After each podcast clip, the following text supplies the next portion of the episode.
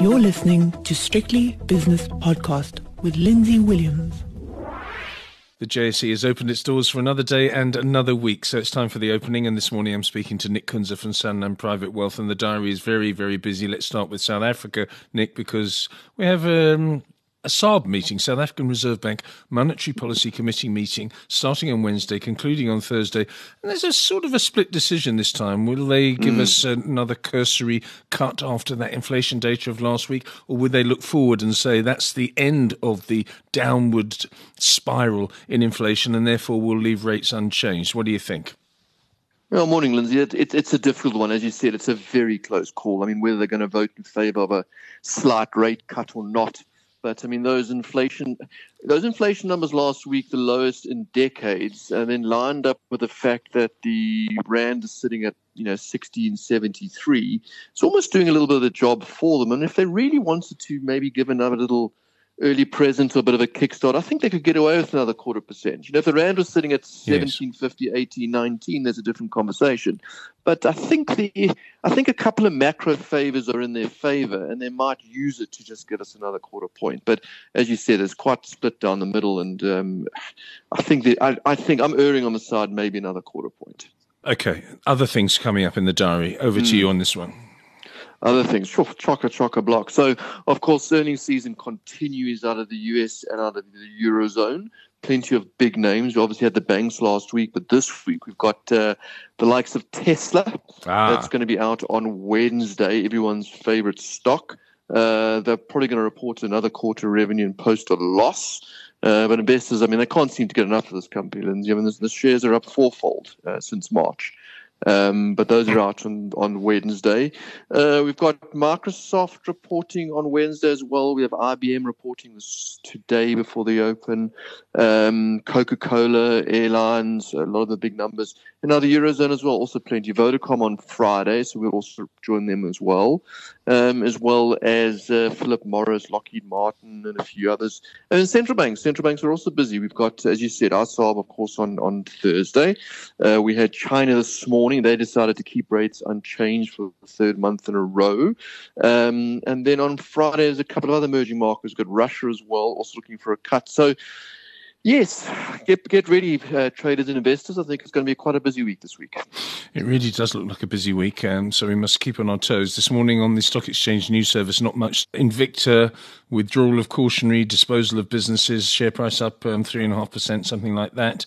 Uh, what else have I got? Nothing really. Publication of mm. rights offer circular from Foschini. We know all about that. Brikor or Brikor um, trading statement. Eh, anyway, not much going on there. Holiday season at, at the moment, and um, uh, the market's under a little bit of pressure uh, overseas. Anyway, I've got uh, I've got my I keep an eye on these Nasdaq futures because uh, I've got that uh, that position, and they're they're down. S and P down a little bit as well. but what's the what's the mood overseas? It, it seems rather subdued. Yeah, I think that's exactly it. I think there's a little bit of a, a sort of a risk coming off this morning um, with with regards to just general equity markets, and then you can look at the crosses too. So if you look at the things like copper is a little bit down, um, we can touch on them in a minute. With the likes of oil, also, you know, a little bit those those sort of um, I guess these, economic commodities are, are on the back foot this morning. And quite frankly, the first time in a while I've seen a bit of dollar strength uh, for a change, which implies that it feels like a little bit of people are playing this sort of a flight to quality, you know, that flight to to sort of uh, bonds and and the US dollar. Um, look, I, I, think it's difficult to to dive. Look, we're going to obviously wait until we see these earnings come out. It is a crucial week, but I think difficult to to throw your money into this market after after the weekend papers, Lindsay. I mean, I'm talking about the coronavirus cases uh, worldwide now. I see uh, Carrie Lam from Hong Kong this morning saying that. Uh, basically the pandemic, that 100 new cases in Hong Kong of coronavirus. And her comment was that we don't have this under control at all. Mm. So, um, against that backdrop, I still think that uh, there's a real toss up between the European Union are trying to, trying to come to some sort of agreement. They sat down on Friday, they still haven't concluded about a coronavirus bailout package. Um, and then, of course, coronavirus cases around the world just that niggling background while we're probably trading water at the moment, but certainly uh, more of a risk off theme at the moment. Yeah, on the coronavirus, a, a story, there was an interview which has been quite well publicised negatively uh, towards Mr. Trump. Actually, he was on Fox News, his favourite station, and the Fox News chat was challenging him and he con- contradicted himself horribly and got all his facts wrong. And in fact, at one stage, he, he turned to, to the right and said, Kelly, bring me the coronavirus mortality rate uh, statistics, please. And he, he'd got it completely wrong. Um, the United States is, is in the in, in the top in the top twenty. They're, they're seventh. They're not the best, and mm. as he claims all the time. Uh, so yeah, it's it's it's very very difficult. It's mm. it, it, it's seventy thousand new cases every single day for the last four days. is is quite a serious situation, and that's that's a serious serious situation. Directly correlated with them opening up too soon, of course. Absolutely, and look, I must uh, those of you who get access to the Financial Times, uh, the Financial Times this morning, their lead article with the coronavirus cases within um, within uh, on our continent in Africa. Uh, the headline is that uh, the, basically the continent's younger population spared from the worst of coronavirus, but basically prepare yourselves. And they mentioned South Africa, and there's a photograph, in fact, of West Park Cemetery with um, in the Financial Times with just rows and rows of empty graves, really holes being dug, waiting. Yeah, it's it's quite a I urge all of you who think that uh, you know you shouldn't wear a mask in South Africa or maybe you should uh, not take it too seriously. It is a very hard hitting article. It is, it's the front page of London's Financial Times this morning. I bought 50 masks over the weekend at mm. a discount price because um, yeah, I, I, use it uh, a couple of times and, and, then get rid of it. But I've started to become a little bit scared about uh, what's going on. I really have, um, because this is mm. summer in Europe where I am and I'm starting to think that people are getting a little bit too casual about the threat of this thing because it is it is a horrible, horrible situation. Now, how many millions now have been infected? I'm not talking about deaths. I'm talking about mm. um, cases. It's well, it's it's, it's over it's over um, it's over three million worldwide at the moment. That's right. Um, but I, have just looked from just from our continent, which is obviously, which as I say, I've been reading this this this, this hard hitting article of interest. I mean, there's we now have um, you know 667,000 confirmed infections on Africa. Uh, and they're talking about more than a million people to be infected um, just within southern Africa. And the article goes on to say that our cases in South Africa are doubling every two weeks. And they mention intensive care wards in Joburg and Cape Town are now overflowing. They're looking for alternative spaces. There are no more beds left. So mm. those who are listening to the show, I mean, take this seriously. It is, it is, and be careful, uh, be safe. Yes, very good. Yeah, you're quite right. Uh, dollar rand is 1674. The British pound against the rand is 2104. The euro rand is 1916, and the euro dollar is 114.48. I've got here.